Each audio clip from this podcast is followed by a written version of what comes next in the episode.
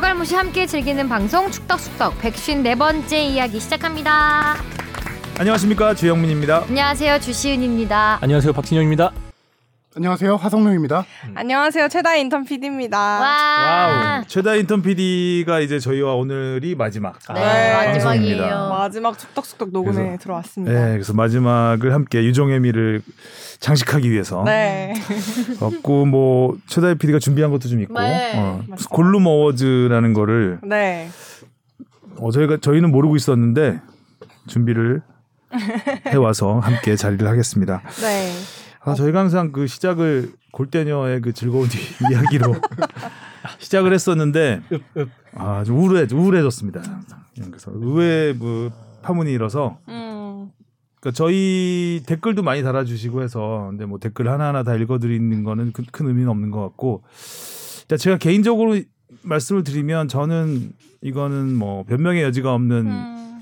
제작진의 실수 실수를 넘어선 잘못이 라고 저도 생각을 하고 근데 뭐 일단 예능감을 너무 가미시키다 보니 음. 그 스포츠의 이제 기본을 잃어버린 기 때문에 요즘에 하도 뭐 리얼리티 프로 그 버라이어티 프로그램이 많잖아요. 근데 리얼리티를 버린 그런 일이 아닌가 싶습니다. 뭐 SBS에서 뭐 오늘 방송을 일단 결방하기로 네 그렇다고 하더라고요. 네. 어, 좀 안타까운 거는 이제 주시은 아나운서를 포함해서 그 출연진들, 선수들의 열정은 절대 조작할 수 없는 거잖아요. 네. 음, 그거는 뭐 꼭 알아주셨으면 좋겠다. 그리고 네. 어, 이번 그 잘못된 그 파, 파문을 계기로 더 좋은 방송이 되기를 바라고 네. 어, 주시은 아나운서가 꼭 공격 포인트를 올리기를 그러게 공격 포인트 한번 올려야 되는데 쉽지 않네요. 바라겠습니다. 네. 어, 시상식부터 해요? 아, 네, 그럴게요. 아, 네. 오늘은 연말 느낌을 내보려고 제가 골룸 어워즈를 준비해 왔는데요. 어, 골룸 어워즈가 2년 전에 처음 시작이 됐었어요. 그때 뭐 파일럿 프로그램처럼 잠깐 있었다가 사라졌는데 제가 다시 올해는 어, 했으면 좋겠다 해서 부활을 시켰고요. 2년 전에는 청취자들의 투표를 받아서 뭐 베스트 진행상, 베스트 커플상 이렇게 줬었는데 어, 그러면 다 못 드리잖아요. 근데 저는 사실 한 분 한 분 다 너무 드리고 싶은 거예요. 조금 더 축제의 분위기로 어, 네. 모두의 활약에 걸맞는 그런 상을 드렸으면 좋겠다 해서 어, 제가 부장님과 이렇게 상의를 해서 상 이름을 정해봤습니다. 어, 상 이름 오늘, 정하기도 쉽지 않았을 것 같은데. 오늘 그래서 상을 드릴게요. 자, 와. 먼저 주영민 기자님께 드리겠습니다. 주영민 기자님 하면 저는 생각나는 게 그 주옥 같은 아재 개그 있잖아요. 그 멘트들. 그래서 거기에서 착안을 해서 어, 기발한 발상을 드립니다. 자, 주영민 기자님. 기자님은 올해 축덕숙덕에서 매끄러운 진행과 기발한 발상에서 비롯된 주옥 같은 멘트로 방송을 유쾌하게 이끌어주시며 팟캐스트 경쟁력 확보에 기여하셨습니다. 바쁘신 와중에도 방송 진행에 최선을 다해주신 기자님께 깊은 감사를 드립니다. 2021년 12월 쑥스럽네. 이렇게 29일 쑥스럽지. SBS 골라 듣는 뉴스를 오, 감사합니다 기자님. 고맙습니다. 와. 발상. 기발한 발상. 아, 사실 저는 이게 주영민 부장님께서 워낙 저희 식사 자리 때 이것저것 맛있는 거 많이 사주셔서 거기에 대한 감사도 있지 않을까 생각을 했는데 아, 기발한 밥상. 그렇죠. 기발한 밥상. 자, 그래서 뭐 어떻게 마음에 드세요, 기자님? 아, 너무 감동입니다. 아, 좋네요. 저 정말 진지하게 음. 이렇게 썼고 음. 항상 데스킹 회의 때문에 너무 바쁘신데도 이렇게 방송해 주시는 거 보면서 참 저도 많은 감동을 받았었습니다. 와. 자, 다음 하성룡 기자님께 드릴게요. 하성룡 기자님은 뭐지? 어, 잔디도 취재 대상을 드립니다. 어, 잘 졌다. 어, 잘 어. 졌네. 자, 읽어드릴게요. 하성룡 기자님. 기자님은 올해 축덕숙덕에서 축구장 잔디, 김학범 감독이 피우는 담배 등 별의별, 별의별, 아, 나 별의별. 와. 별의별 질문에도 정성껏 답해주시며 팟캐스트의 경쟁력 확보에 기여하셨습니다. 작은 질문도 그냥 지나치지 않으며 방송을 준비해주신 기자님께 깊은 감사를 드립니다. SBS 골라듣는 뉴스를 오! 잔디도 취재 대상. 잔디도 예, 취재대상. 어. K리그 잔디들에게 특별히 감사합니다. 와. 또 약간 다른 제목 네이밍으로 고민했던 후보가 있었는데 그건 사과가 10상이었어요. 사과가 약간 14. 어감, 어감, 어감이. 어감이 그쵸? 좀. 어감이 좀 그래서 잔디도 취재 대상을 와, 좋네요. 기자님 감사합니다. 다음 주시은 아나운서님께 와. 드리겠습니다. 시은 아나운서님은 역할이 변화무상입니다. 역할이 변화무상. 자, 주시은 아나운서님 역할이 변화무상. 아나운서님은 올해 축덕숙덕에 출연하시며 많은 팟캐스트 고정 팬들을 모으는데 이바지하셨습니다. SBS 주말 뉴스, 라디오, 예능에 이어 팟캐스트까지 소화하시며 변화무쌍한 활약과 열정을 보여주신 선배님께 감사를 드립니다. SBS 골라듣는 뉴스를 감사합니다. 정말 너무 바쁘시까 바쁘게 오라네 아, 보내주신 기자님께 아닙니다. 감사를 드립니다. 자자 마지막으로 이제 진행할까요? 네, 이제 넘어갈까요? 유일하게 상 못 받는 사람이 한 사람 있다고 들었거든요, 제가. 네. 남은 상 혹시 밉상 아닌가요? 진상, 진상. 진상 폰부상? 뭘 해도 진상 폰부상. 폰부상? 진짜 폰부상으로 하려다가 음. 그래도 좀자 제목이 식상 노력이 가상 야! 상두 개네. 상 두 개네. 이관한 노력이 식상 아 제목이 식상 노력이 노력이 식상해. 노력도 식상하고. 죄송해요. 아, 났어. 아, 본심이 본심이 나와버렸어. 박진영 PD님, PD님은 올해 축덕숙덕에 출연하시며 식상한 제목과 궁상맞은 변명으로 청취자에게 큰 웃음을 주셨습니다. 원래 궁상으로 할라 했는데 아. 이건 좀 너무 마음에 상처를 입겠다 싶어서 노력의 마상이네요, 가상으로. 바꿨는데 매주 대본을 준비해 오신 성실함과 웃음을 위해 self diss를 마다하지 않으셨던 열정에 깊은 감사를 드립니다. SBS 골라듣는 뉴스룸. 아, 오늘 제목을 살짝 봤는데 음, 제목이 식상. 식상 식상. 아, 아 아 훈훈합니다. 진짜 노력 많이 했네요 아유, 가상이네요. 감사합니다. 우리는 줄 수 있는 게 제가 줄 수 있는 건 밥과 밥상. 어, 아, 최고, 맞아. 밥상. 밥상과 술상 최고. 저는 너무 그게 최고의 상입니다.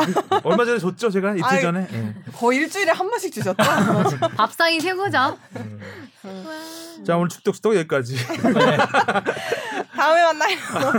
자 최다희 그 인턴 PD 이제 마지막으로 네. 떠나면서 그래도 지금까지 있었던 인턴 PD 중에 대학생이잖아요 지금. 네, 맞습니다. 네, 학교를 다니면서 잠깐 휴학하고 어 처음으로 사회생활을 해보는 건데 네. 어, 이렇게 잘 녹아들면서 거의 뭐 우리 뭐 그냥 몇 몇 년 된 후배 같은 느낌이 들 정도로 음, 진짜 열심히 예. 해가지고. 아유, 어. 아닙니다. 너무 짧네요. 그 떠나는 소감과 지금까지 아, 함께, 네. 함께했던 소감.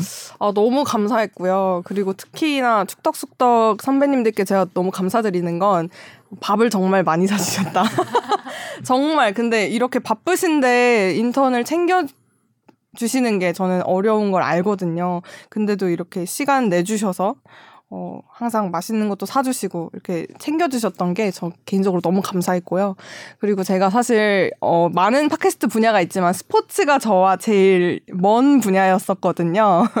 뭐 스포츠 문화, 법률 여러 가지가 있지만 스포츠가 좀 개인적으로 어려웠었는데 방송 녹음 들어오고 또 편집하면서 조금 스포츠에 많이 어, 익숙해지고 가까워졌다는 느낌을 많이 받았습니다. 그리고 음. 기자님들 조금 질척대는 것 같긴 하 지만 저를 잊지 않아 주셨으면 좋겠어요. 음, 잊을 수가 없습니다. 네. 가장 임팩트 있는. 아, 이게 뭘 사주고 이렇게 보람 있는 제가 너무 잘 먹었어. 너무 잘 먹어서 뭘 사줘도 같아요. 네, 정말 아주 뿌듯하고 귀여워.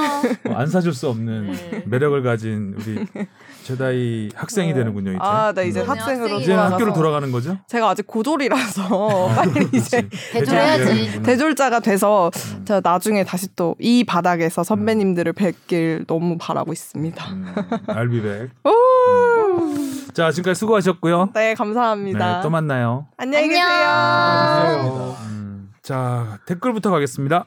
네, 양유민 맘이요.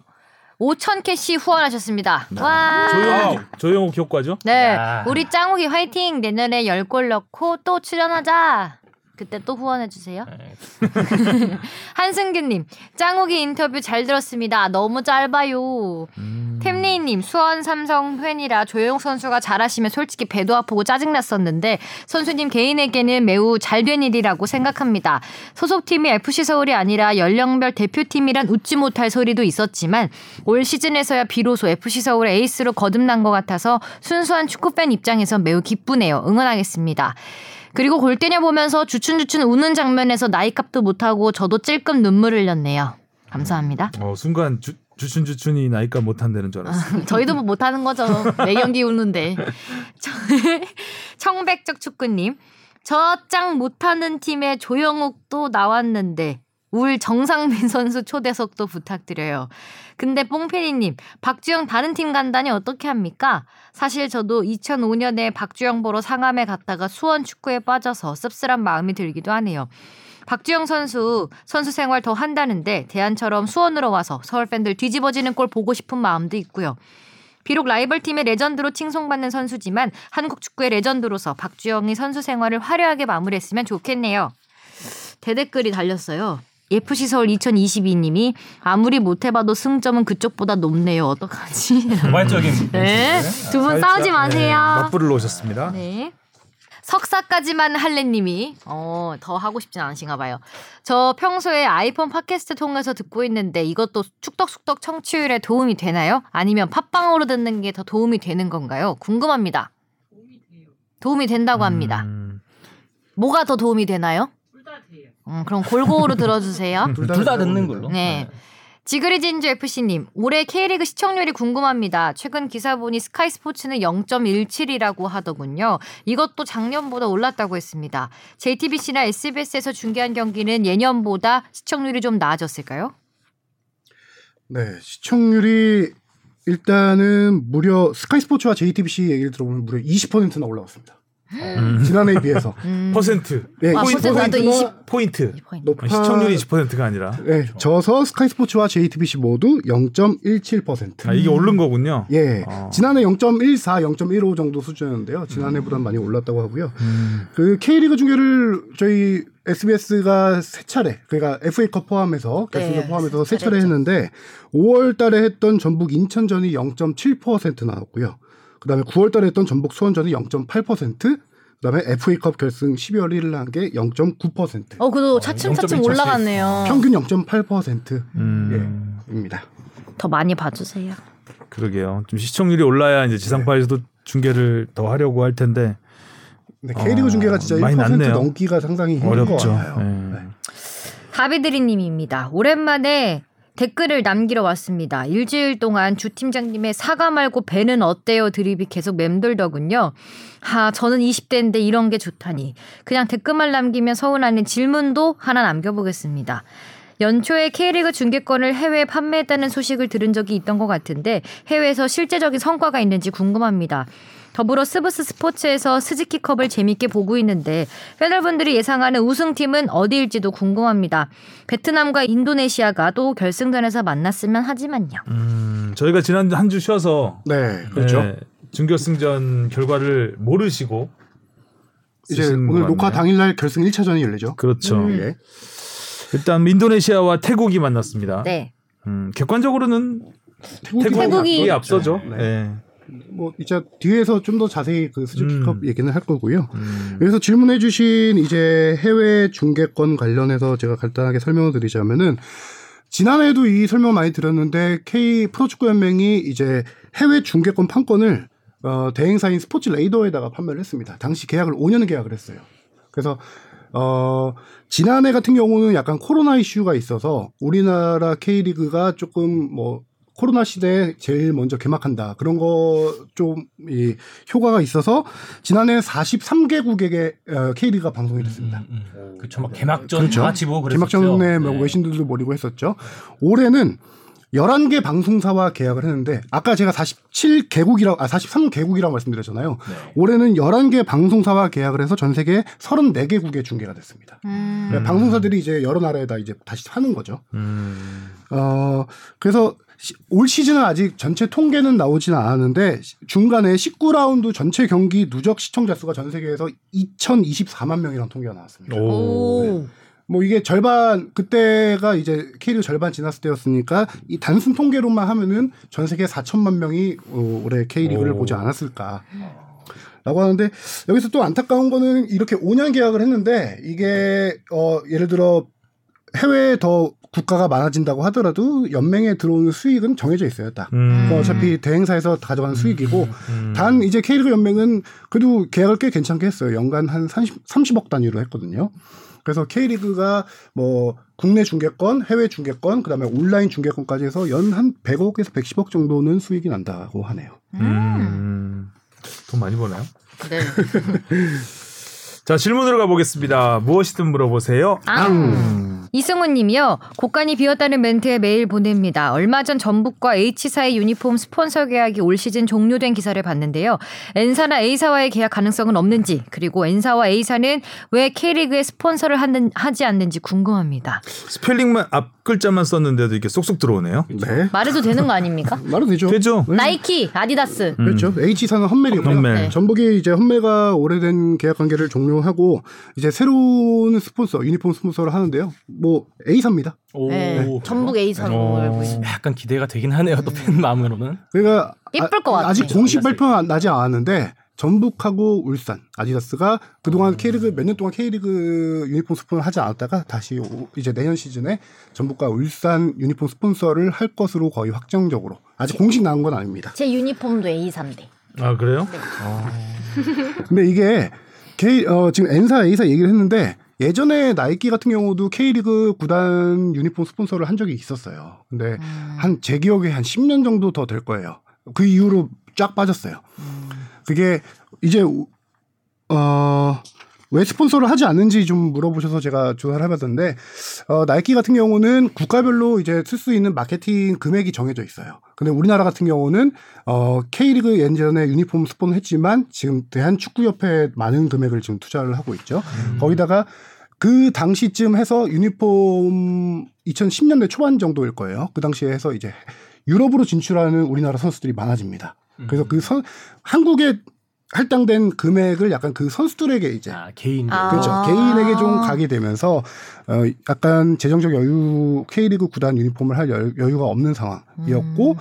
당시에 이제 그 당시에 K리그에서 많이 빠지면서 나이키가 중국 중국 슈퍼리그 유니폼을 엄청 많이 후원을 하게 됐었죠. 음. 네. 그럼 올해 다시 들어온 거는 캐리가 그만큼 성장했다라고 봐도 되는 거예요. 어, 아, 아디다스 같은 경우도 약간 유니폼 스폰보다는 약간 그 글로벌에서 지금 아디다스 글로벌에서 후원하는 우리나라 선수가 세명이 있어요. 손흥민, 황의조, 이강인 선수 있는데 약간 그런 식으로 개인 후원이라든가 아니면은 아디다스가 기조를 조금 바꿨던 게 한국에서 생활체육 이런 쪽으로 좀 많이 바꿨었어요. 기조를 트렌드를.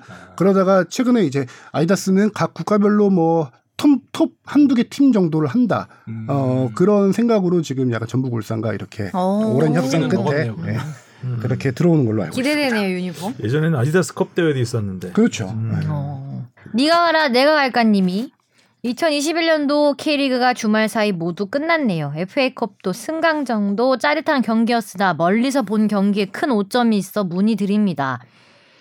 지상파 중계 시간에 따른 인터뷰 생략.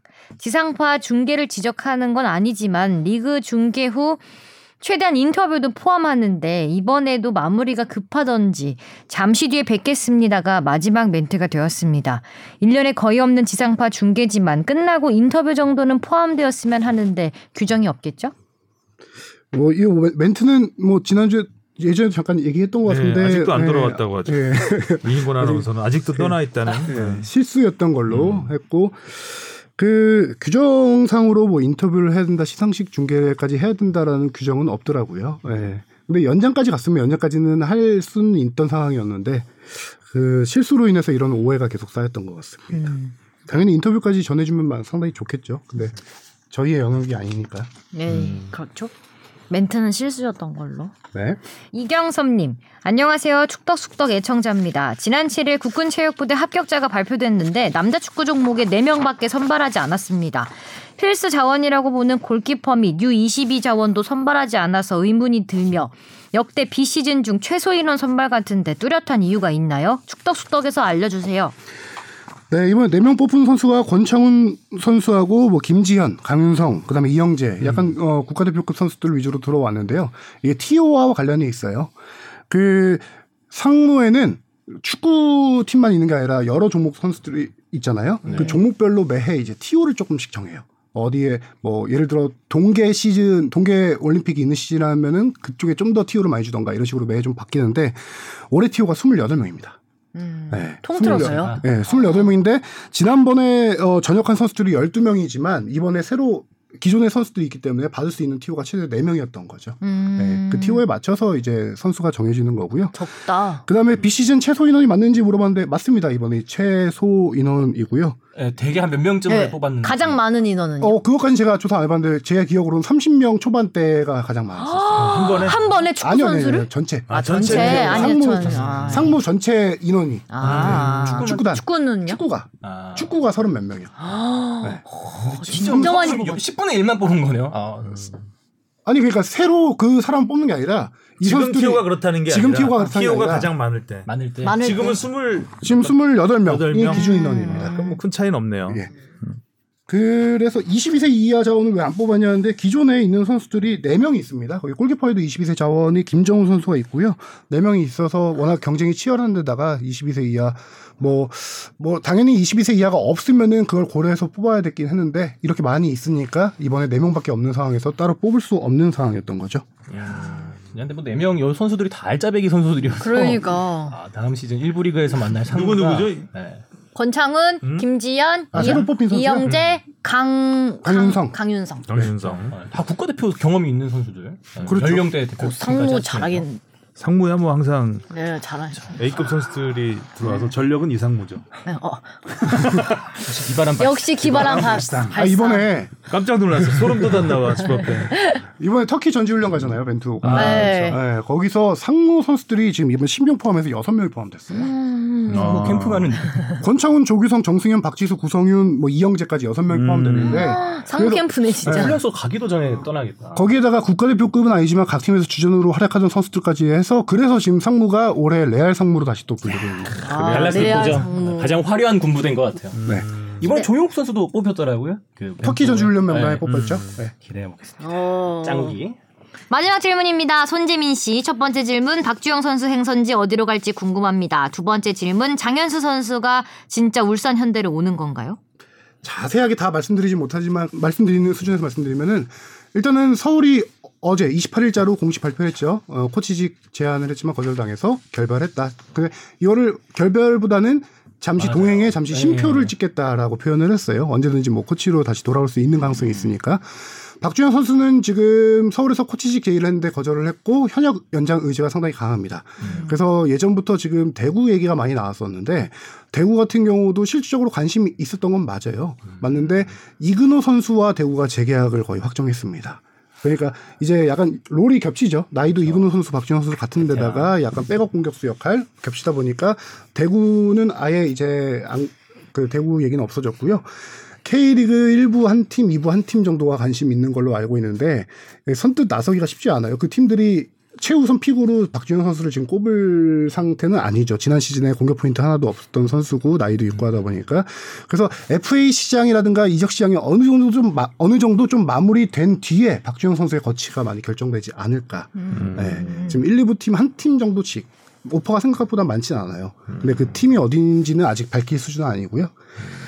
그다음에 장현수 선수 같은 경우는 울산 얘기가 계속 나왔었는데 어 지금 알힐랄에서 2년 뭐 재계약을 했다 이런 보도가 나왔었는데 그거는 좀 언론 플레이입니다. 아 official이 아니었어요. 네. 그게 에, 지금 계약 기간이 6개월 남았습니다. 그래서 장현수 선수는 지금 K리그로 돌아오고 싶어 해요. 음. 그래서 내가 지금 3년 중에 2년 동안 아시아 챔피언스리그 우승 시켰는데 6개월 그냥 남은 거 풀어주라. 나 K리그로 돌아가고 싶다. 구단과 했는데 구단에서 no를 한 상황이어서 일단은 이적료를 주고 이- 이적시키지 않는 이상 6개월 동안 장현 선수는 알힐랄에서 계속 뛸 생각이고 음. 그래서 계약 기간이 끝난 다음에 FA로 K리그에 돌아올 생각을 갖고 있습니다. 음. 만약에 이 사이 겨울 시- 이적 시장에서 혹시나 이적료를 해서 올 수는 있겠지만 그러지 않고 일단 여름 이적 시장 가능성이 높고 돌아오게 되면 울산일 가능성이 가장 높은 상황. 음. 워낙 홍명보 감독하고 또 관계가 돈독하고요. 네. 이번에 K리그의 약간 그 대형 수비수들의 행보가 궁금해지긴 해요. 불투이스도 계속 다른 팀을 알아보고 있고 울산 현대는 불치는 김영관 결정된 거 선- 아닌가요? 수원으로 지금 보도가 나오고 있죠. 네, 김영권으로 김영권 선수가 울산에 가기 음. 시작하면서 뭔가 이 중앙 센터백들의 이 도미노네 이적이. 또 어떻게 어. 될지도 많이 어, 그래 궁금해요. 김영호 선수가 울산 왔죠 참. 네. 근데 지금 K리그 팀들이 상당히 많이 이적 시장에서 이적 시장 간단하게만 얘기하고 갈게요. 외국인 공격수들을 찾는데 지금 애를 먹고 있어요. 음. 지난 시즌까지만 하더라도 코로나 때문에 대부분 영상을 보고 스카우트들이 외국인 선수들 영입했는데 이번에는 각 구단들 스카우트들이 거의 다 해외로 많이 나가서 오랫동안 있었어요. 좋은 선수들을 영입하려면 비용이 너무 많이 들고 어느 정도 항상 영입했던 수준의 비용으로는 매, 저기 외국인 선수들이 지금 너무 부족한 상황이라서 특히 브라질 시장이 많이 지금 얼어 있다라고 해요. 그래서 지금 외국인 공격수들을 얻는데 마- 많이 어려움을 겪고 있어서 뭐 K리그에서 뛰었던 선수들이 다시 많이 오는 상황도 많이 생길 수 있을 것 같고요. 음. 네, 그런 상황. 찾는 것도 진짜 일이겠다. 그렇죠. 너무나 많으니까. 음. 아. 지금도 생각나는 게 그 김기동 감독이 한창 영상으로 볼 때 너무 많이 보니까 이- 눈이 많이 나빠지셨다고. 그만큼 선수 옥석 가리기가 얼마나 힘든지를 대충이라도 가늠할 수 있는 이야기인데. 좀 좋은 선수들 많이 들어왔으면 좋겠어요. 지난해 뭔가 외국인 선수 물론 뮬리치나 뭐 몇 명 선수가 핫한 사람이 있었지 선수가 있었지만 막 눈에 뭔가- 띄는 선수 뭐, 없었죠. 뭐 벨트 비크까지 있긴 했지만 그 지난해 뭐 주니오나 막 타가트 이런 득점왕 선이 있던 거를 생각하면은 좀 조조하지 않았나. 그렇죠. 맞아. 말콩, 뭐 조나탄 그렇죠. 이런 네. 외- 거물급 신인 그 외국인 선수들끼리의. 득점한 경쟁도 거기. 네, 토종 선수들의 도전 이런 것들이 재밌었는데 지난 시즌에 좀좀 뜸했던 것 같긴 네. 하네요. 음. 거기다 이게 나온 김에 어차피 뒤에 하려고 하다가 잠깐 하고 나가면은 터키 전지훈련 가잖아요. 네. 그러면 지금 K리그 팀들이 울상입니다. 그러니까 네. 안 그래 울산 울산만 일곱 명 울산만 7명, 상무가 6명, 전북이 5명이에요. 근데 어, 이 선수들이 이렇게 가면서 15일 동안 터키에서 전지훈련 하거든요. 네. 근데 이 선수들은 들어오면은 현재 그 격리 규정이 풀리지 않는 이상 또 격리해야 되잖아요. 열흘 동안 격리를 해요. 와, 거의 한 달이네요. 네. 와.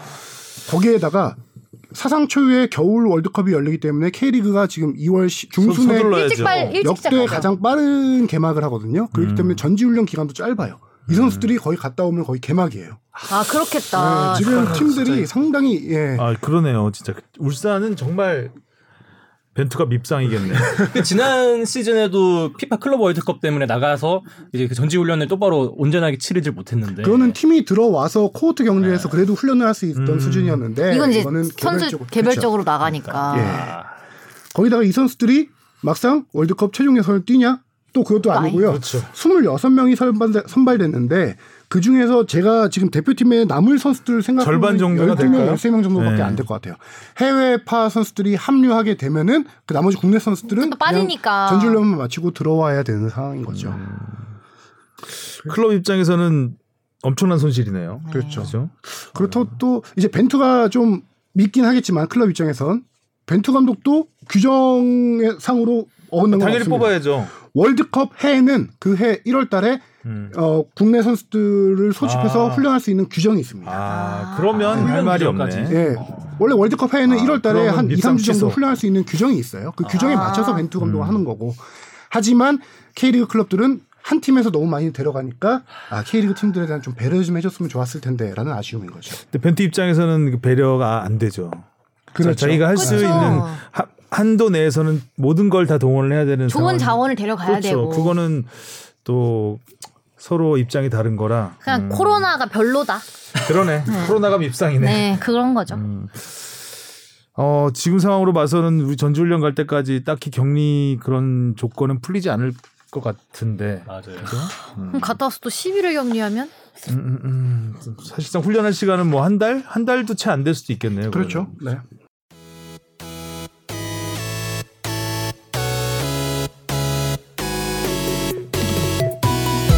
여러분은 지금 축덕 속덕을 듣고 계십니다.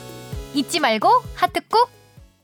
자 이슈 포커스로 넘어가 보겠습니다. 우리 제목이 가상한 네. 제목이 식상이죠. 제목이 식상. 제목 식상 노력이 네, 가상이었습니다. 제목이 식상한 우리 뽕뽕 식상 PD. 오늘은 노력도 식상 제목거든요. 아, 이거 노- 노력도 식상이네요. 아. 코로나 위기 삭제 손흥민. 손흥민 이게 제목이야. 이게 제목이야? 아니, 뭐야? 아니 2주 만에 제목이 오래오래 버렸네. 아, 제목이 진짜 제목이 삭제돼 버렸네요 뒤쪽이. 뭐 하다 만 느낌이죠. 그러니까 코로나 위기를 손흥민이 삭제했다는 거죠. 아 그렇죠. 근데 뒤에 더 어. 붙여야 되는데. 어. 붙이기도 애매하다. 코로나 위기 삭제. 아, 있는 거나 좀 잘 어떻게 잘 해놨으면 좋겠네. 붙이기보다. 손흥민 너무 코로나 위기 삭제. 아, 저한테 위기가 찾아오네요. 예, 확 격리시키고 싶죠. 왜?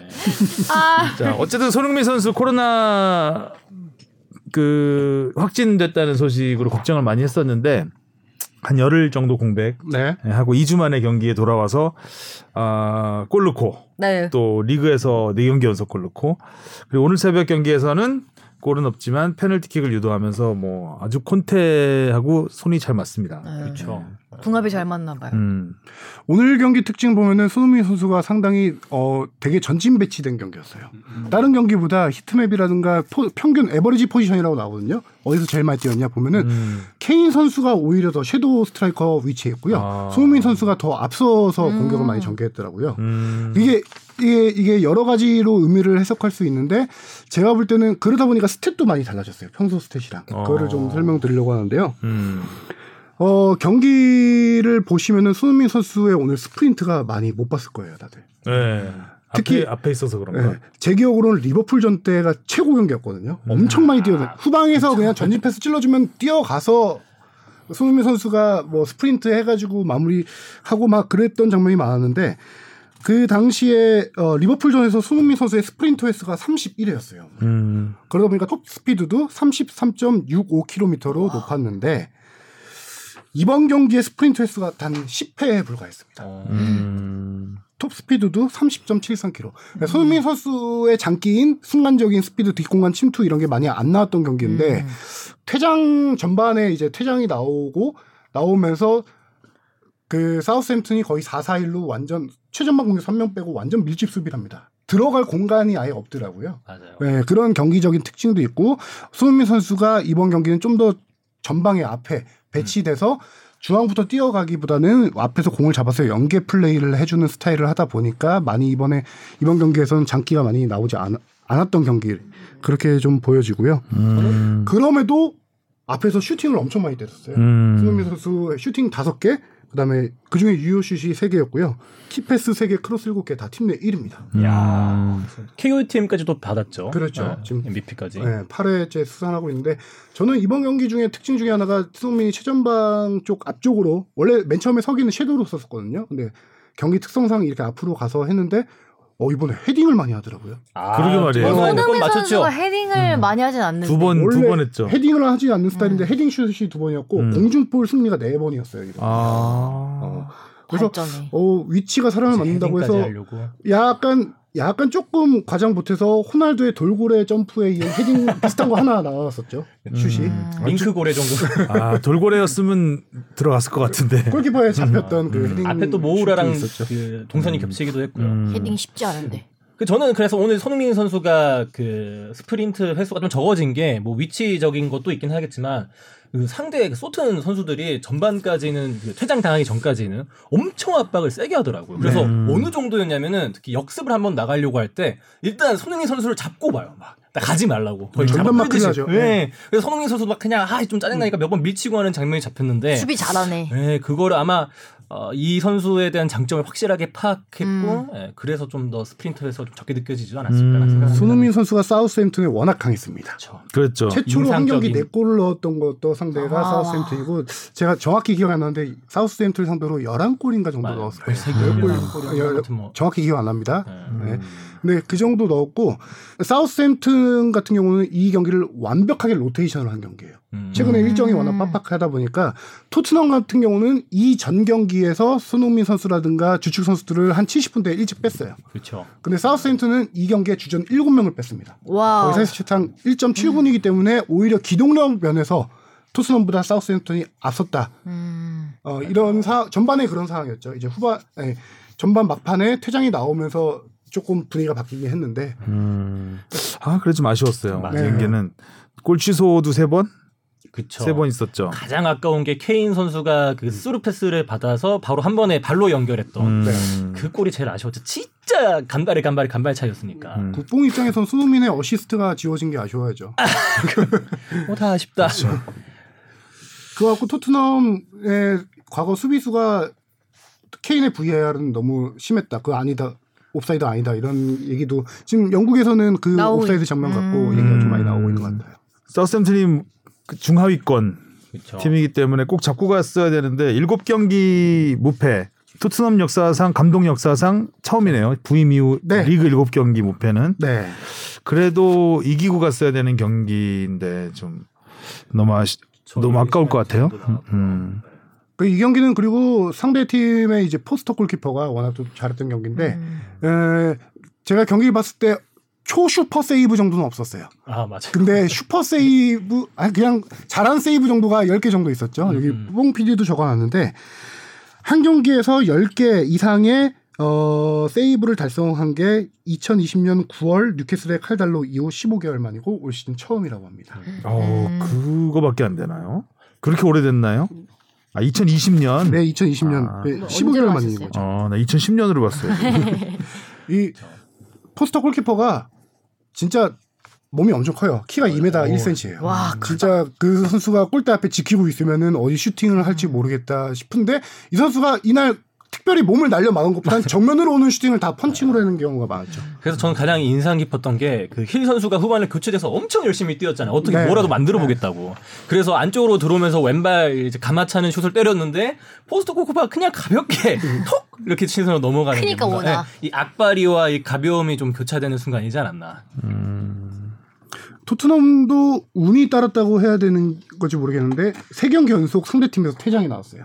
아, 그러, 아 그런가요? 리버풀에서 로버트슨, 그 다음에 음. 지난번 펠리스전에서 자하. 자하, 그 다음에 이번 사이어스햄튼의 살리스까지 됐는데 이것도 재미난 통계가 있더라고요. 세 경기 연속 상대팀이 퇴장당한 경우가 2015년 10월 웨스트햄 이후 처음이라고 하네요. 어, 이런 것도 통계를 근데 누가 냈네요. 네. 그러니까 축구가 통계는 게 많지가 않아요.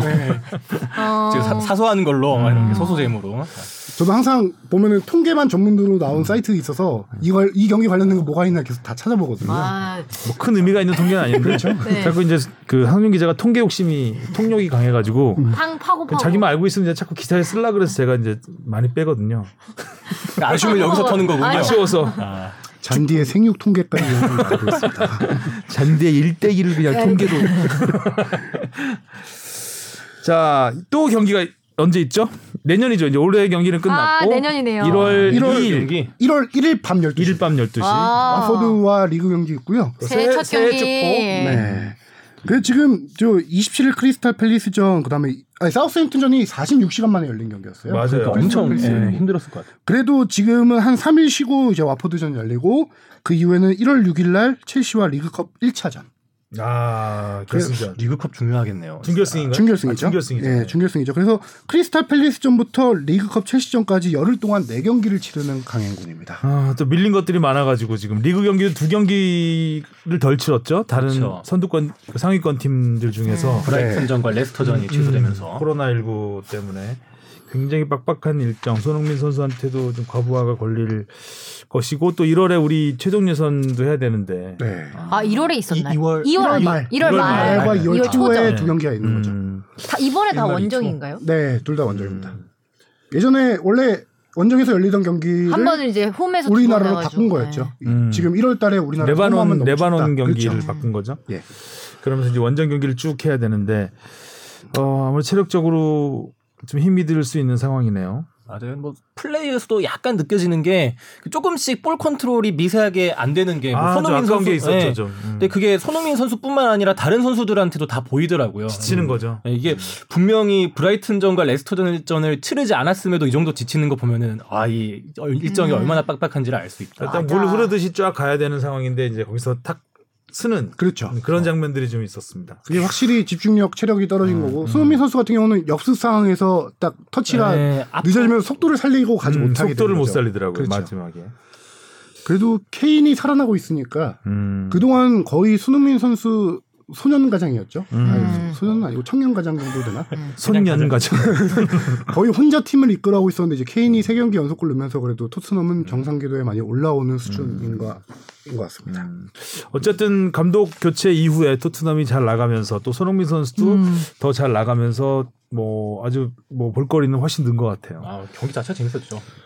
TMI이긴 한데 다른 얘기 하나만 재밌는 거 TMI는. 혼자 가지고 계시는 게 톰 홀랜드 스파이더맨 예. 손흥민 선수 워낙 이- 얘기가. 화제되는데 음. 어 어젠가 오늘 나온 얘기인데 이거 다른 얘기예요. 손흥민 선수와 관련 없는데 톰 홀랜드가 얼마나 찐 토트넘 팬인지 알려주는 음. 사례가 하나 나온 게 있어서 그 뭐- 톰 홀랜드가 발롱도르 시상식에 참석을 했었습니다. 당시에 그때, 음, 그때 이제 푸스카스 때? 푸스카스 아니요, 때? 최근에 프랑스에서 아, 열린 발롱도르. 시상식에 아. 참석을 했어요. 음. 그때 스파이더맨 홍보차 파리에 가 있었는데 그 음. 워낙 축구 좋아하고 하니까 초청돼서 갔는데 거기서 음바페를 만났어요. 어, 음바페 보고 토트넘 오라고 하지 않았어요? 그렇죠. 아, 네. 음바페한테 토트넘에 와달라고 했는데 음바페가 안 그 자리에서 된다고. 이건 일- 그 당시 1대1 대화였죠. 그 당시에서 어 음바페는 불가능하다라고 웃어 넘겼는데 아. 어젠가 미국 CNN 인터뷰에서 음바페가 다시 한번 공식적으로 박았습니다. 공식적으로. 홀랜드가 물었지만 난 아니라고 말했다. 내 인생에서 토트 내 인생에 토트넘에서 뛰지는 않을 것 같아. 아. 아, 싹 거- 잘라고 이런 저랬네. 토띠안, 경우가 토띠안. 있나요? 은바페가 딱 잘라고 저랬어. 리비가에 이은 토띠안. 아. 홀랜드가, 거미줄을 쏴주고 싶네요. 홀랜드가 진짜 찐 팬이구나. 음, 그러네요. 네. 저그 짤 봤어요. 네, 혼자 재밌어서 같이 소개해드리려고 음, 갖고 왔어요. 재밌는 건 TMI 아니에요. 재밌어요. 네, 감사합니다. 네, 감사합니다. 성공. 아, 자 다음 두 번째 제목. 네. 두 번째 이슈 포커스 제목 트릭술사 신태용 스즈키컵 매직쇼 피날레는 과연 트릭술사라는 말은 없는 거죠 일단 트릭술사 뭐 간간히 있습니다. 간간히. 예, 예. 트릭 술사 나 처음 들어봐. 그러니까 신태용 감독이 이제 러시아 월드컵 앞두고 예. 김신욱 선수 평가전에서 쓴 건 트릭이었다. 뭐 이제 그런 얘기를 해서 저 근데 그게 또 재평가가 된 게 독일전 승리로 아 음. 이거 진짜 트릭이었구나라고 이렇게 팬들의 마음을 울렸다. 어, 별 감흥은 없네요. 예, 뭐, 뭐 항상 네. 별 기대 안 하기 때문에 놀랍지도 않네요. 노력이 가상 제목. 항상 뭐 이정 가상 정도 받을만하다 가상. 자 인도네시아 이제 베트남이 떨어지고 이제 인도네시아가 올라왔습니다. 참 공교롭게도 같은 조에서 박항서 신태용 감독이 맞붙으면서 그렇죠. 아까 박항서 감독으로서는 운이 좀 많이 따르지 않았던 부분이 음. 있었고 신태용 감독 입장에서는 인도네시아가 많이 좋아져 주긴 했지만 음. 또 운도 좀 따라준 예, 싱가포르가 무너진 경향도 있었죠. 그렇죠. 어 인도네시아가 정말 좋아지긴 했더라고요 예전보다. 네. 예, 일단 체력이 확연히 좋아져서 어 베트남과의 경기에서 보니까 이 베트남을 괴롭히는 수준이 옛날 2002년 월드컵에서 한국이 그 뭐 포르투갈 괴롭히듯이 약간 그런 느낌이 들 정도로 음, 어 상당히 지치지 않고 뛰더라고요. 음, 음. 신 감독이 2019년 12월 부임 후에 가장 강조한 게 이제 체력이라고 해요. 음. 당시에 선수들을 뛰겨봤는데 이거는 저희와 이제 화상 인터뷰에서 밝힌 내용인데 선수들이 2, 30분 뛰고 나서 거의 걸어 다니더래요. 음. 그만큼 체력이 떨어지는 거죠. 저도 약간 그런데. 거긴 더워요, 되게. 아 맞다. 그래서 어 당시에 코로나로 한국에 있을 때 하더라도 영상으로 선수들 체력 훈련을 시키고 어. 그다음에 특히 이번 대회 앞두고 터키 전지 훈련을 갔다 왔습니다. 신태용 감독이 선수들 음. 데리고 가서 거기서 엄청난 체력 훈련을 많이 했다라고 해요. 그래서 체력이 이제 어느 정도 올라오는데 선수들이 강도 높은 체력 훈련에 처음에 엄청 투덜투덜 됐다라고 해요. 근데 뭐라고 하는지 그래요, 그래야지. 근데 또 뭐라고 하는지 못 아니, 알아들었을 거 아니에요. 말이 투덜댈 다르니까. 기운이 없어요. 체력 훈련을 한 번 하고 나면 막 현기증 나고 너무 어지러워가지고 체력 훈련을 주 앞에 하고 나면 진짜 힘들어요. 굉장히 많이 좋아질 거예요. 여러, 그런가요? 여러 가지로. 아, 몇번 했는데 왜 똑같은 것 같지? 투덜댈 힘도 없을 정도로 힘들었으면 체력 프로그램이 별로 안 힘들었던 거네요. 그럼 이 선수들은 투덜댔으니까. 네. 아니 기운이 없어요. 말할 기운이 없어요. 하고 나면. 투덜댔는데 선수들이 체력 훈련을 마치고 나서 스스로 느꼈대요. 아 좋아진. 어, 체력이 걸. 좋아지니까 계속 뛰게 되고 기술도 좋아지고 하는 걸 느끼다 보니까 음. 선수들이 스스로 느끼고 한 단계 좀 더 깨고 나온 거죠. 음. 그 업그레이드된 체력, 업그레이드된 체력으로 뭐 싱가포르와 120분 연장 승부까지도 다 버티는 거고요. 음. 어, 베트남전에서도 그렇게 수비 위주로 엄청나게 뛰어다니면서 했던 경기가 나왔던 거고. 그 체력 훈련을 한 데다가 어, 라돈치치라고 혹시 기억을 하시나요? 네. 음, 한국말 잘하는. 했던 나도 성남 시절에 신태용 감독과 신태용 감독 시절에 그 팀에서 뛰었던 선수예요 라돈치치. 그 라돈치치가 직접 신태용 감독을 찾아와서 좀 이렇게 유럽에서 코치를 하고 있었는데 매니지 매니지먼트 하고 막 이러지 않았었나요? 어 그러면 사비 아, 사비 사비 아? 사빅 에이전트를 하고 있고요. 아 사빅 이사빅, 에이전트 하고 이사빅. 있죠. 이사빅 에이전트를 아 맞아요. 맞아요. 예. 그래서 어 신태용 감독이 좋다 해가지고 인도네시아 팀에 합류시켜서 집 공격수들을 집중 교련시킨 거예요. 어. 그러면서 공격수들의 어떤 이번에 어 신태용 감독의 좀 특징을 보면은 화끈한 공격 축구 음. 조별리그에서 4경기에서 13골을 터뜨려서 10개 국가 중에 최다 골을 기록합니다. 그리고 준결승 2경기 5골. 와. 총 근데 6 골도 골도 멋지더라고요. 멋지더라고요. 18골. 약간 뜻밖의 상황이 터져버리고. 어. 네. 뭐 결과론적인지 모르겠지만 라돈치치를 영입해서 공격수들을 가르친 게 좀 효과를 보지 않았나라는 거고요. 패스가 골문 앞에서 패스가 네. 그 동남아 축구답지 않게 좀 세밀한 느낌 인도네시아는 음, 네. 그런 느낌 많이 있었어요. 그리고 한 가지 아까 체력과 좀 더 연계되는 얘기이긴 한데 신태용 감독이 20세, 23세 A 대표팀 세개 팀을 다 맡고 있습니다. 인도네시아에서요. 음. 와 바쁘시겠다. 맡고 있다 보니까 어린 선수들을 워낙 많이 알게 되잖아요. 음. 그래서 어린 선수들을 6, 7명을 A 대표팀에 뽑습니다. 체력을 강조하다 보니까 어린 선수들의 이제 왕성한 활동력을 좀 더 이용하겠다라는 생각으로 그 선수들 중에 한 명이 K리그 2부 리그 안산에서 뛰는 아스나위 선수인데요. 음, 이 선수가 22인가 3인데 주장을 맡깁니다. 맞아요. 캡틴 완장까지. 그렇죠. 이 선수가 발기술이 좋은 선수인데 측면 측면에서 이제 올라와서 오버래핑해서 크로스 올리고 그런 공격 루트, 양쪽 측면을 이용한 공격 루트가 확실하게 이번 대회에서 많이 효과를 본 그런 케이스입니다. 음. 인도네시아가 지금까지 우승이 없죠. 인도네시아가 준결승에 이번 대회 빼고 앞에 다섯 번 올라갔는데 모두 다 준우승했습니다. 아. 다섯 번 준우승, 최다 준우승국이네요. 5년 만에 결승 진출이고 네, 16년 대회 이후로.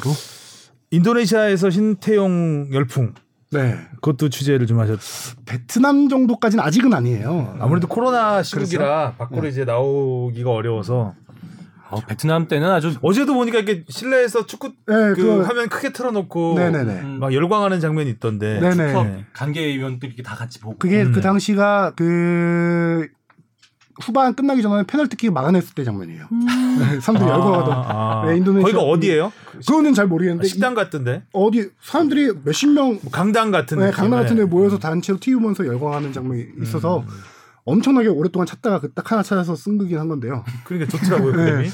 베트남 같은 경우는 그런 그림들이 엄청 많았어요. 그런 거리, 네. 그 그림들이 응원도 있고. 큰 대로변에서 있었잖아요. 네, 저 영웅이니까. 다 같이 미쳤죠, 진짜. 네. 아직까지도 인상 깊은 게 저는 그 머리에 박항서 감독 느낌을. 깎아놓고 그랬잖아요. 아, 깎아놓고. 그린 게 아니라 머리 깎은 거 아니에요? 그렇죠, 그렇죠. 이렇게 뭐, 아 전문 용어 지금은. 다 기록겠죠, 스크래치, 뭐. 스크래치. 스크래치. 음. 그런데 인도네시아는 지금 일단은 체육부 장관이 있어요. 거기 체육부 장관이 어, 성명을 발표했어요.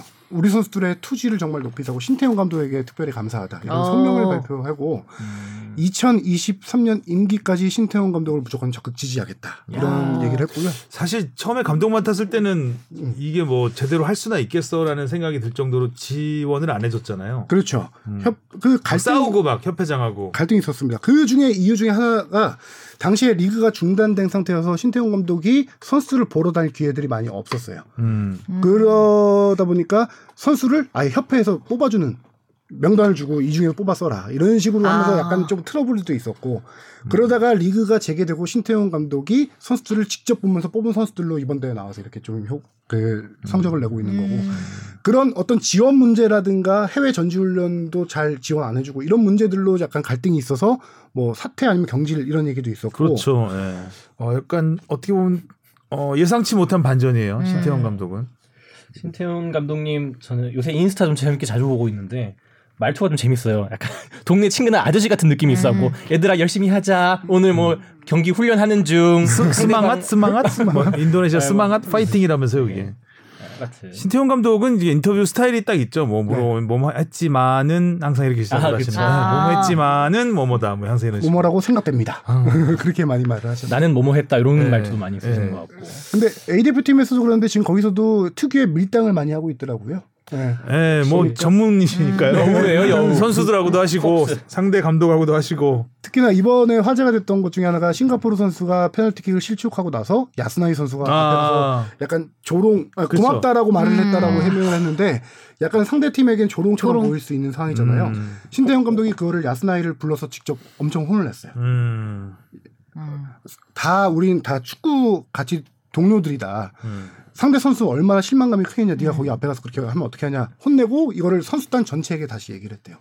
내가 감독으로 있는 한 상대 벤치 앞에서 세레머니하거나 상대를 조롱하는 건 용납하지 않겠다. 음. 이렇게 전체적으로 딱 밝히면서 K 예절까지 수출하고 계시는. 아. 뭐 벤치에서 벤치에 앉지 않는다. 나는 벤치에 앉지 않는다. 공식 기자회견에서 네. 하면서 약간 좀 선수들의 동기부여를 할 수 있는 그런 말들을 음. 공개적으로 많이 하는 것 같아요. 그렇죠. 음.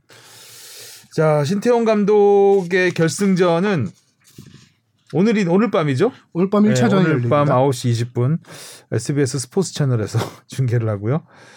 그리고 2차전은 1월 1일 1월 이네요. 1일 밤 9시 20분에 하네요. 우와. 자, 2년에 걸쳐서 하는 대회네요. 네. 그러네요. 그러네요, 교수님이. 어, 1박 2일인데 2년에 걸친 1박 2일. 1박 2일이 아니군요. 참. 아, 우리나라에서는 1박 2일이 아니군요. 21시네요. 11시가 아니고. 자, 우리 뽕 PD가 오늘 분량 모자랄까봐 어, 2021년 축덕이 선정한 10대 뉴스를 자기가 선정했습니다. 어제 밤에 급하게 네, 급하게 선정했는데 이거 짧게 하고 넘어가려고요. 네.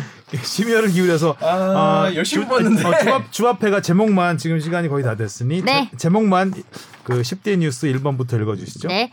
첫 번째입니다. 반전으로 시작해 반전으로 끝난 도쿄올림픽 김학범 체제 마침표. 음. 두 번째. 참사에서 위기에서 활짝 월드컵 본선행 코앞 벤투호. 음. 음. 세 번째. 덕분에 행복했습니다. 손흥민 한 시즌 개인 최다골 공격 포인트 또 경신. 음. 노, 노력했군. 네 번째입니다. 공격부터 수비까지 96년생 유럽파 삼총사의 눈부신 성장. 김민재, 황희찬, 황인범입니다. 다섯 번째죠. 축구계에 던져진 자본의 화두 슈퍼리그 개최와 월드컵 2년 주기 개최안. 음. 음. 음. 여섯 번째. 숱한 이야기 남긴 유로 2020 결말은 아주리 군단의 해피엔딩. 일곱 번째 바르사 떠난 파리지행 메시 통산 일곱 번째 발롱도르 호날두는 맨유로 컴백. 음. 여덟 번째 전북 K리그 사상 첫 5연패 울산은 3년 연속 이 순서 준우승. 1, 2, 3, 4 순서는 어떻게 정한 거예요? 그냥 쓴 거예요? 아뭐 약간 시간의 흐름 같은 함께 시간의 흐름? 네. 아. 네, 그리고 약간 같이 얘기 나눴을 때 제일 흐름적으로 좋을 것 같은 음, 아니, 그- 그래도? 전북의 사상 첫 5연패가 메시의 파리 생제르맹 이적보다 뒤라는 아. 거는 지금 한국 뉴스에서 네. 아주리 군단보다 뒤라는, 뒤라는 거는 좀 아, 아니죠. 살짝. 네. 절대 아닙니다. 네, 그냥- 중도가 아닙니다. 월별로 해서 이렇게 뽑았구나. 그렇죠, 그렇죠, 그렇죠. 그 8월 아니죠? 8월 8번 뭐 이거 9월이에요. 9월 이제 되는데. 9월 가야 돼요. 어. 막판까지 쫄깃 전남의 FA컵 우승과 강원의 극적 잔류. 자 마지막입니다.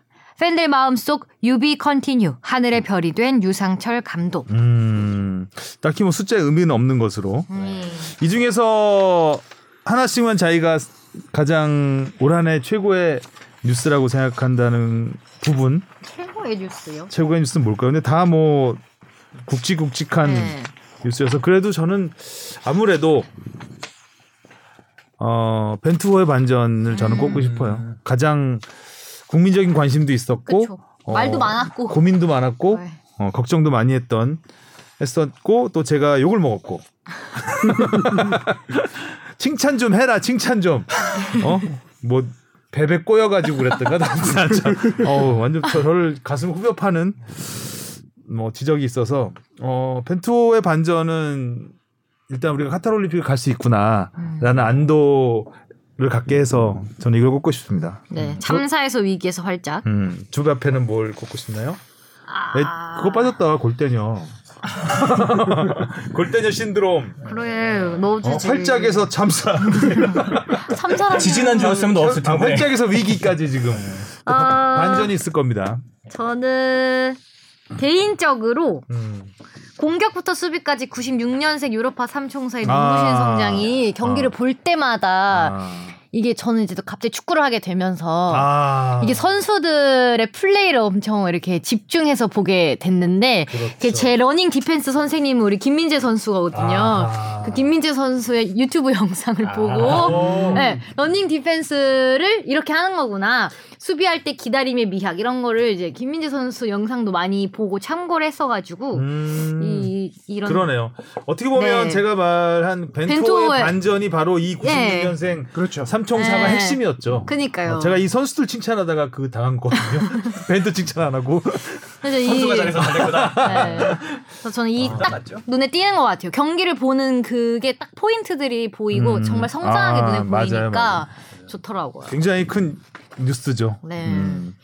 뽕 PD는 저는 어, 반전으로 시작해 반전으로 끝난 도쿄올림픽 김학범 체제 마침표를 음. 좀 뽑고 싶은데 사실 김학범 감독님이 2018년도 자크르타 팔레바 아시안 게임 우승하면서 그때 저는 또 대한민국 축구에 한 번에 붐이 일었다고 생각을 하거든요. 그때 K리그의 유입도 좀 많았고 또 19년도에도 그 흥행이 이어졌다 생각을 하는데 아, 물론 도쿄올림픽에서는 다소 아쉬운 결과로 남았지만 이전에 일궈냈던 아까 말했던 아시안 게임 금메달이라든지 AFC 23대 세 대회에서 우승했던 그 업적만큼은 높이 사야 되지 않을까? 네 그렇게 어, 뭔가 떠나는 감독님에 대한 예우로서 그거는 이제 싶습니다. 2020년 10대 뉴스였고요. 아 그렇긴 한데 2020년과 2018년 10대 뉴스였고 감독님을 떠나보내는 마음은 그렇다.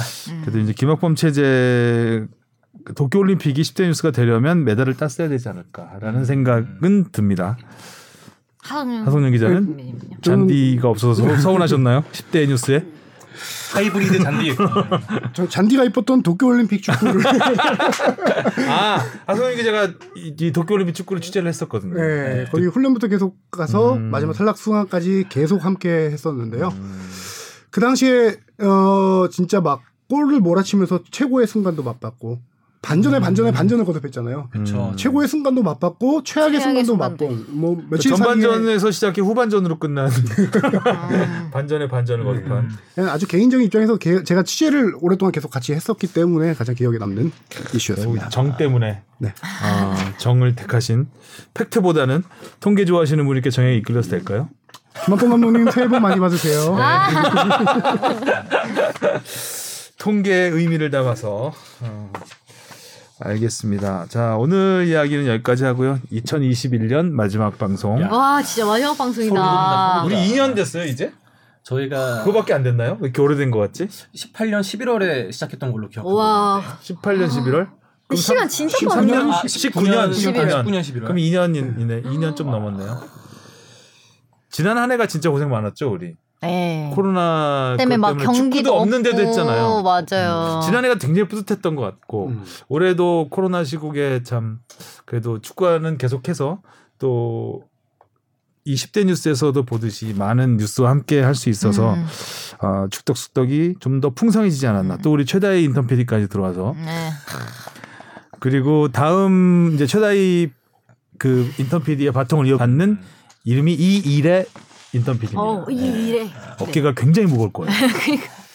최다희 PD가 해놓은 게 있거든요. 지금 부담 주시는 거예요? 근데 그래서 그런지 다희 PD가 되게 강하게 키울 거라고 아주 호언장담했거든요. 어, 기대해 보겠습니다. 많은 기대를 하고 이제 최다희 PD는 잊어주시고요. 쉬움 잊는 거 쉽더라고요. 네, 안 보이면 뭐 out of mind, 아. out of sight니까. 자, 이, 어, 1년 동안 고생 많이 하셨고 네. 한마디씩 할까요? 올 어, 한해 1년 동안요? 보내면서. 오, 벌써 이렇게. 다음 주에는 올 한해 시작하면서 한마디씩 하고. 아니 벌써 이렇게 한 해가 끝났다는 게 실감이 되지 않고요. 또 한 해 동안 이렇게 축구 이야기 재밌게 할 수 있어서 너무 좋았습니다. 우리 내년에도 재밌는 이야기 많이 많이 나눴으면 좋겠습니다. 주합회는 더 특별했을 것 같아요. 축구와 관련돼서는. 아, 네, 그죠? 그쵸. 어, 뭐 직접 축구를, 축구를 하게 될 줄 몰랐으니까. 선수가 됐으니까. 네. 아, 내년에도 멋진 플레이. 그래야. 되는데 어, 저도 비시즌 동안 몸을 열심히 만들도록 하겠습니다. 네. 뽕 PD는요? 어, 뭐 저는 올해 이제 정규 직원이 돼서 스포츠먹에서 열심히 뭐 아이템도 만들고 어, 노력하려고 했는데 그래도 아까 상 받았을 때 뭐 그 노력이 가상 여기에 좀 에너지 방점을 좀 주고 싶어요. 그래서 음. 어, 항상 그래도 뭐 좀 모자랄지언정 좀 더 남들보다 더 열심히 노력하는 그런 박진영이 되겠다는 다짐을 남기면서 올해를 마무리하고 싶습니다. 아, 그럼 내년에 제목 좀 기대해봐도 되나요? 아니 그건 힘들 것 같아요. 아, 아 그게 그게 힘들면 뭘 하는? 내면에 내면에 노력을 한번 해보죠. 아, 근데 공격력은 확실히 좋아졌어, 올해. 아, 왜 수비력이 안 늘고 공격력이 드시는 거죠? 수비 어, 수비 도 늘었어요. 아, 수비도 네. 늘었어요. 공격하는 성룡 기자는요? 어, 재미있고 재치 있고 어, 어려운 질문들 보내신 여러분 너무 감사합니다. 아, 맞아. 뼈가 있네요. 그리고 잔디에게 다시 한번 인사. 내년 잔디도 기대해 보겠습니다. 자, 새해 복 많이 받으시고요. 네. 올 한해 고생 많이 하셨습니다. 내년에 만나요. 안녕. 안녕. 새해 복 많이 받으세요.